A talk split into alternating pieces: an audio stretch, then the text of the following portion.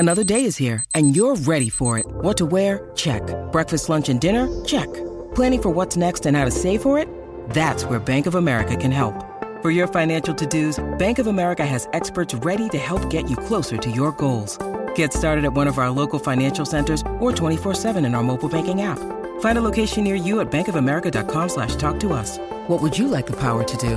Mobile banking requires downloading the app and is only available for select devices. Message and data rates may apply. Bank of America N A member F D I C.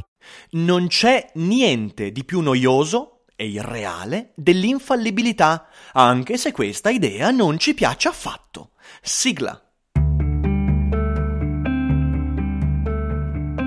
Daily Cogito, il podcast di Rick Dufer ogni mattina alle sette. L'unica dipendenza che ti rende indipendente.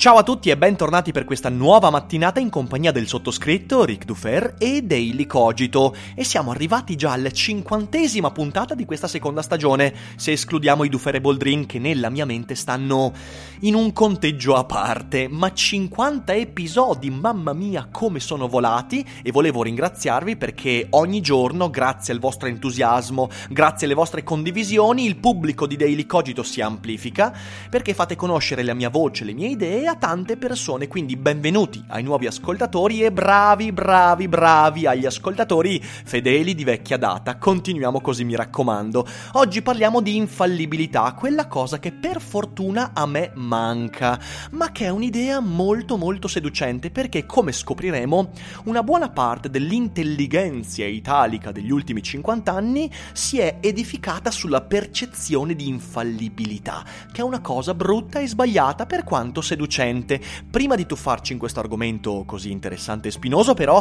lasciate che vi ricordi che da oggi io sarò a Lucca Comics. Sul mio sito riccardodalferro punto com, alla sezione eventi, trovate l'elenco con tutti eh, i monologhi, le interviste, i firmacopie. Sono tanti, ogni giorno ci sono occasioni, quindi siateci, siateci numerosi, perché sarà bello incontrarci, chiacchierare, fare filosofia e riderci un po' sopra, mi raccomando.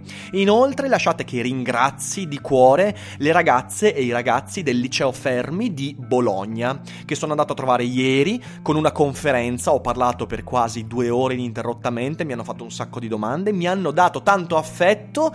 Grazie ragazzi, è bellissimo venire nelle scuole, e se tu che mi ascolti sei uno studente di liceo e vuoi eh, che io venga nella tua scuola, non scrivermi su Instagram: Nick, ma perché non vieni di qua? Perché non vieni? Io non posso venire lì da te, devi andare dai tuoi rappresentanti, dai tuoi insegnanti, dal preside e dire: alla prossima assemblea d'istituto mi piacerebbe avere Rick Dufer, e fammi contattare da chi di dovere, e troveremo forse il modo per chiacchierare insieme nella tua scuola. Ma, ma, ma adesso veniamo a noi. Perché parliamo di infallibilità? Cosa è successo? Beh, è successo che Gio Pizzi, Giovanni Pizzigoni, mio caro amico a cui voglio molto bene, che ogni tanto fa il kamikaze perché pubblica dei video da kamikaze, ha voluto farsi del male e ha pubblicato un video in cui commenta un'intervista fatta a Umberto Galimberti. L'intervista la trovate qui sotto e si intitola "La bellezza, legge segreta della vita". È un'intervista abbastanza lunga e Gio Pizzi ha preso delle parti di questa intervista e ha fatto una critica di alcune tra quelle cose.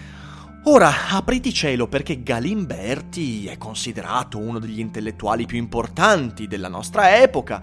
Io non ne ho mai parlato sul canale proprio perché temo la sua fanbase, perché come ogni filosofo cresciuto fra gli anni sessanta e gli anni ottanta ha una fanbase di gente veramente, veramente, come dire, molto molto calorosa nel difendere questa immagine. Perciò io non mi sono mai arrischiato. Le volte in cui ho criticato degli intellettuali classici, tra virgolette, eh, ancora in vita nonostante, nonostante siano classici o supposti classici, è successo il pandemonio, quindi io me ne guardo bene. Perciò quello che farò oggi non è in realtà eh, analizzare anch'io quell'intervista. Sotto vi metto il link al video di Gio Pizzi, fatevi la vostra idea.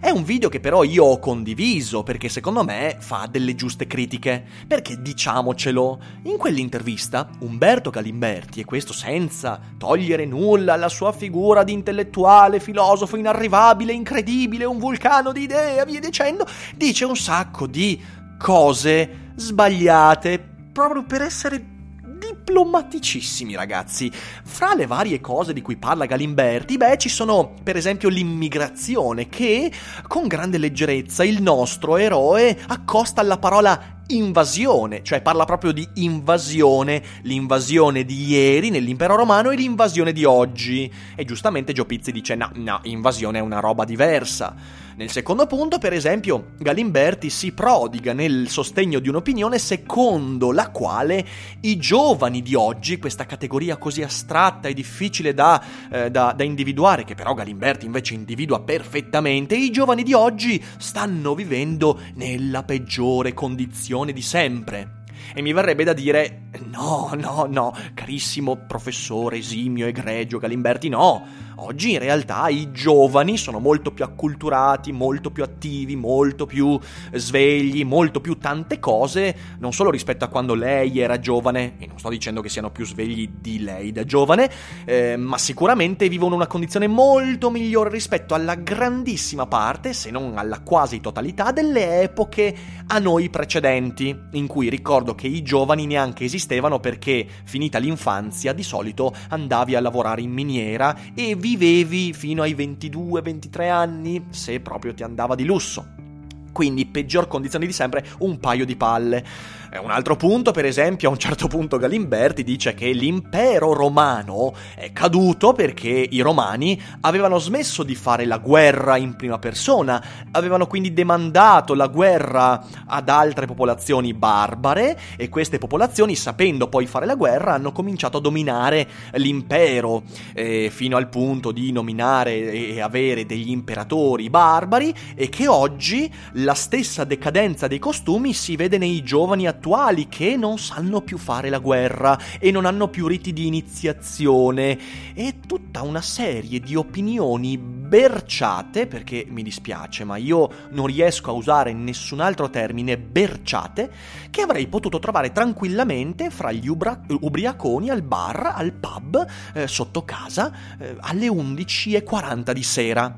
Perciò, che a uno piaccia o meno Galimberti, beh, io credo che riconoscere che molte delle posizioni espresse in quel video sono, nella migliore delle ipotesi, suggerite da qualche demone deviato, beh, io credo sia pura onestà intellettuale. E questo non significa che Galimberti non sia un intellettuale da ammirare, puoi continuare ad ammirarlo, però quel video c'ha delle cose inaccettabili, e anche se lo vedete tutto, fidatevi, per quanto all'interno di quel video ci sono anche delle cose interessanti e belle, beh, quelle opinioni lì fanno rabbrividire. Ora, io cosa ho fatto? Io ho condiviso il video sulla mia pagina Facebook e ho detto che, a parte un paio di semplificazioni in cui il buon Gio Pizzi cade, secondo me è un ottimo video, è un video quasi inattaccabile da molti punti di vista, e lo ribadisco, in effetti i punti che Giovanni ha analizzato di quel video sono punti aberranti. E come previsto, apriti cielo, apriti cielo, perché sotto a quella condivisione, beh, si sono scatenati i fanboy di Galimberti, perché, ah sì, anche i filosofi come Favij, come, eh, come Riccardo Dose, come Mariana Grande, c'hanno anche i fanboy, anche i filosofi c'hanno i fanboy. Avete mai provato a criticare Schopenhauer davanti a un fanboy di Schopenhauer? Non fatelo, non fatelo, proprio questo è un consiglio da amico. Insomma, alcuni alzano la bandiera galimbertiana dicendo lesa maestà, ma stiamo scherzando, ma come si permette questo ragazzotto su un canale YouTube in cui lancia opinioni completamente fuorviate a criticare il maestro, il maestro che è infallibile, eh, che è grande, che è sovrumano e che non può essere neanche minimamente intellettualmente avvicinato da una persona che fa video su YouTube. Insomma, opinioni che anche queste possiamo trovare tranquillamente nel pub sotto casa, in mezzo agli ubriaconi che rompono i bicchieri di birra quando fanno cincino prosit.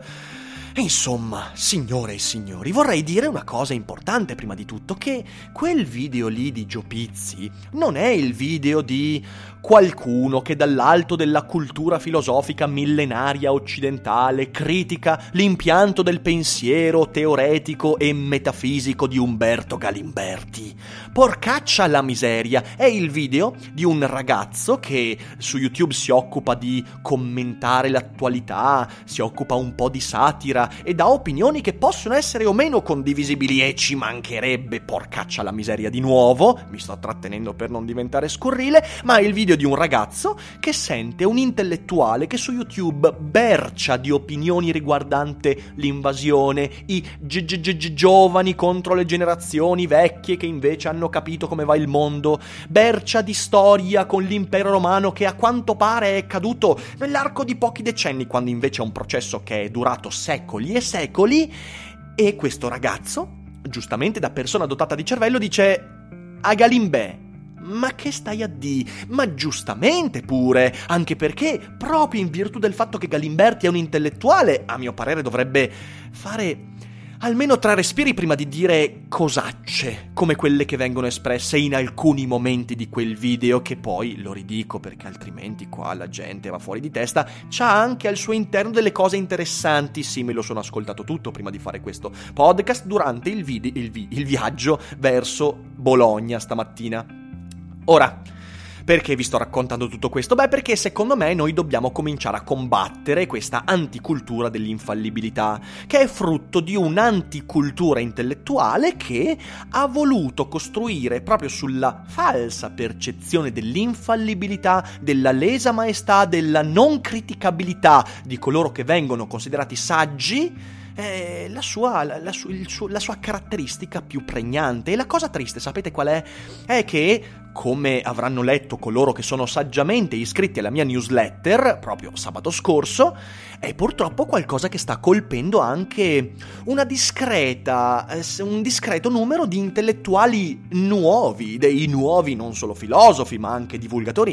Insomma, la percezione che Per, per via della cultura che una persona ha, beh, quella persona è infallibile. E questa cosa è una cazzata incredibile, ma non solo perché guardo a me e dico, ma cioè, se io, se io un giorno dovessi convincere qualcuno della mia infallibilità, beh, le strade sono due: o quel qualcuno ci ha prosciutto negli occhi, nelle orecchie, anche in altri orifizi, oppure io mi sono trasformato in, che ne so, Gandalf, ma pure Gandalf in realtà era tutt'altro che infallibile. E soprattutto io ho dato mandato ai miei più cari amici di spararmi in testa nel momento in cui dovessi cominciare a credermi infallibile, perché io, un po' come tutti voi, come te che ascolti, come Galimberti, come Cacciari, come Fusaro, come persino Nietzsche, Aristotele, io sparo un sacco di cazzate nella vita. Perché? Perché ho un'opinione su molte cose di cui però conosco poco.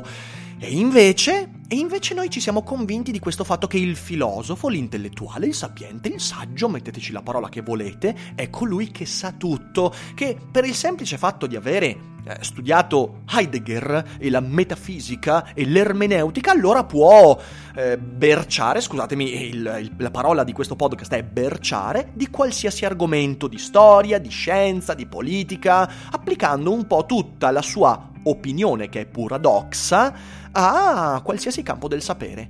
E invece no. E invece non è così, l'infallibilità non esiste, non è parte di questo mondo, no, non lo è, non deve esserlo e non dobbiamo cercarla. Lo so che, ripeto, ci fa sentire comodi la convinzione che coloro che ammiriamo siano infallibili, perché in quel modo possiamo quasi pensare che, vivendo come ci dicono loro di vivere, eh, potremmo quasi essere perfetti. E invece no, se viviamo come loro ci dicono di vivere, è probabile che diventeremo dei vecchietti rancorosi che, guardandosi alle spalle dopo settanta anni di esistenza, diranno: ma io non ho vissuto la mia vita, porcaccia la miseria, no, ho vissuto la vita di qualcun altro, facendo gli errori di qualcun altro che pensavo essere infallibile. Abbiamo mille esempi su YouTube, i, i salottini in cui i filosofi di grande nome, quelli che pubblicano per grandi case editrici, quelli che hanno un libro all'anno, quelli che hanno la voce grave, parlano per esempio di meccanica quantistica. senza capire un cazzo di meccanica quantistica.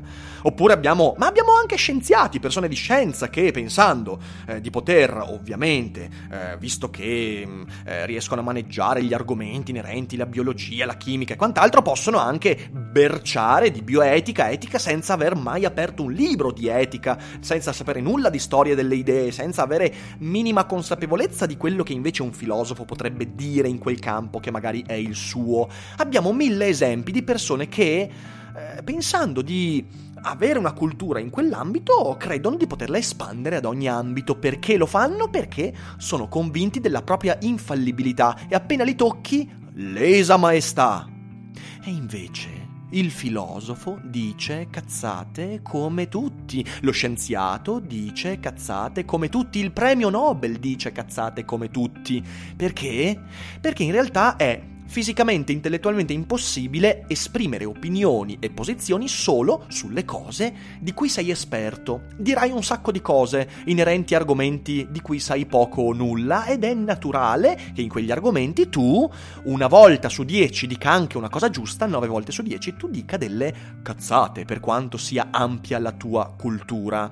Non è l'esistenza del filosofo o dello scienziato, del sapiente, a garantire eh, la sua credibilità, non è quello, è il suo argomento ciò che conta, cioè il modo con cui riesce a dare ordine alle proprie idee, il modo con cui riesce a sostenere le proprie idee. E nel video incriminato, quello commentato da Gio Pizzi, quell'intervista di Galimberti, mi spiace, ma le posizioni che Galimberti porta avanti non hanno il minimo argomento solido, sono pure opinioni lanciate lì, in mezzo all'aria, ad avere un effetto che è l'effetto di far dire alle persone con un po' di cervello in zucca eh, Galimberti a me piace, però questa, beh questa è una puttanata e non c'è niente di male, anzi, lo ribadisco, a maggior ragione se uno è appassionato di Galimberti dovrebbe avere il pensiero critico di dire mm, questa cosa è proprio sbagliata, con onestà intellettuale. E se Galimberti invece ha una fan base di persone che non hanno più questa capacità, allora significa che il suo lavoro di intellettuale è fallito, perché il filosofo dovrebbe essere colui che forma le menti ad essere critiche soprattutto nei confronti dei maestri. E lo ribadisco, non è il filosofo in sé ad essere credibile, sono i suoi argomenti sempre. Il filosofo poi è tale non perché è infallibile, ma perché sa imparare meglio degli altri, o ancora per dirla in modo più efficace, il filosofo sa raccontare meglio degli altri il modo con cui ha imparato dai propri errori. E senza la fallibilità non ci sarebbe la filosofia, che nasce radicalmente dai fallimenti, dagli errori, dalle cazzate che uno dice e pensa. Provate a immaginare solo Kierkegaard. Kierkegaard scrive Timore e Tremore, scri- scrive Out Out, testi in cui immette tutto il suo pensiero contro la vita estetica, contro persino la vita etica, per promuovere la vita religiosa, questo ascetismo assurdo che va oltre ogni possibile comprensione, la figura di Abramo. Leggetevi Timore e Tremore se volete sapere di più, oppure andate a recuperarvi la mia live monografica su Kierkegaard, la trovate sul mio primo canale YouTube, cercate su YouTube Rick Dufer Kierkegaard e la trovate immediatamente.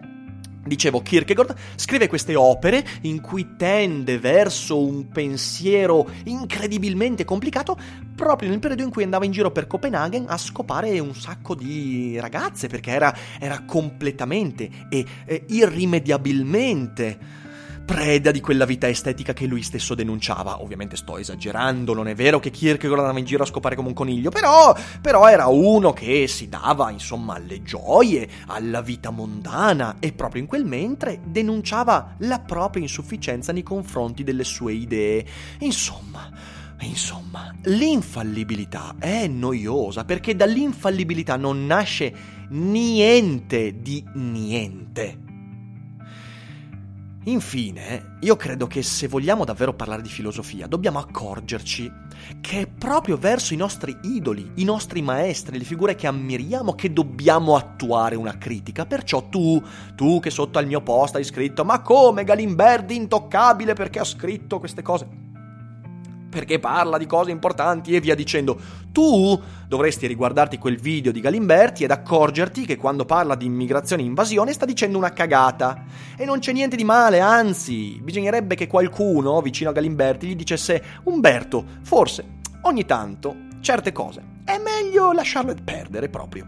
Io mi auguro di non finire così, ovvero no, non è che non mi auguro che, che non mi sto augurando di diventare come Galimberti. Io spero che un giorno la mia influenza filosofica arrivi al punto eh, vicino all'influenza che ha Galimberti, e ci mancherebbe, spero di pubblicare libri importanti come lui ha fatto e via dicendo, e ci mancherebbe. Mi auguro però che quando in futuro io, soprattutto colpito da un da una certa tendenza senile, comincerò a dire delle cazzate su argomenti che magari non capisco, come la tecnologia. In quel video dice delle cose veramente assurde sulla tecnologia e la scienza. Ragazzi, è ancora convinto che la scienza non pensa, che la scienza, ma di cosa, che la scienza non sia umana, ma di cosa stiamo parlando? Vabbè, non voglio veramente ampliare troppo il discorso. Mi auguro che quando io, in tarda età, o magari anche fra due giorni, dovessi dire una cazzata mostruosa, beh, proprio coloro che mi hanno seguito fedelmente per anni abbiano il coraggio di venire da me e dirmi: "Ah, Rick, poggia il bicchiere, che è meglio". E ripeto, non per mancanza di rispetto, ma proprio in virtù di quel rispetto. Quindi, fatto questo, questo discorsone, io spero che abbiate capito che ho stima di molte delle cose che ha scritto, fatto e detto Galimberti. Però qui, insomma, siamo di fronte a un caso dove la lesa maestà non va proprio tirata fuori. E, detto questo, spero di leggere vari commenti interessanti sotto a questo video.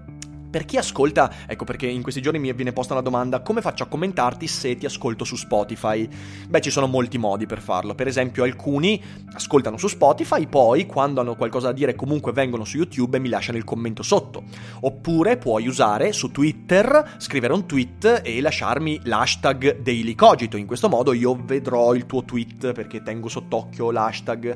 Eh, ci sono tanti modi. Oppure puoi scrivermi in privato se hai qualcosa di veramente interessante, magari ci scappa che io riesca a rispondere anche in un Daily Cogito, come alcune volte mi è capitato di fare. Quindi, insomma, ci sono tanti modi, ma su Spotify purtroppo non ci sono i commenti, come non ci sono su iTunes. Mentre su iTunes, se mi ascolti da iTunes, quindi da iPad, iPhone e via dicendo, lasciami una bella recensione se ti piace Daily Cogito, perché è un bel modo per far crescere questo podcast e portare nuovo pubblico, nuovi ascoltatori che si svegliano prima col cervello e poi con il corpo ogni mattina. Eh, io direi che con questa mattina abbiamo terminato, perciò grazie per l'ascolto, ci vediamo a Lucca per chi ci sarà. Eh, io in questi giorni registrerò, spero di riuscire a registrare ogni giorno, tutto dipenderà da quanto sarò impegnato, ma ce la metterò tutta per non saltare nessuna giornata. Grazie mille per l'ascolto, buona giornata a tutti e non dimenticate che non è tutto noia ciò che pensa. I'm Sandra, and I'm just the professional your small business was looking for. But you didn't hire me because you didn't use LinkedIn Jobs. LinkedIn has professionals you can't find anywhere else, including those who aren't actively looking for a new job, but might be open to the perfect role, like me.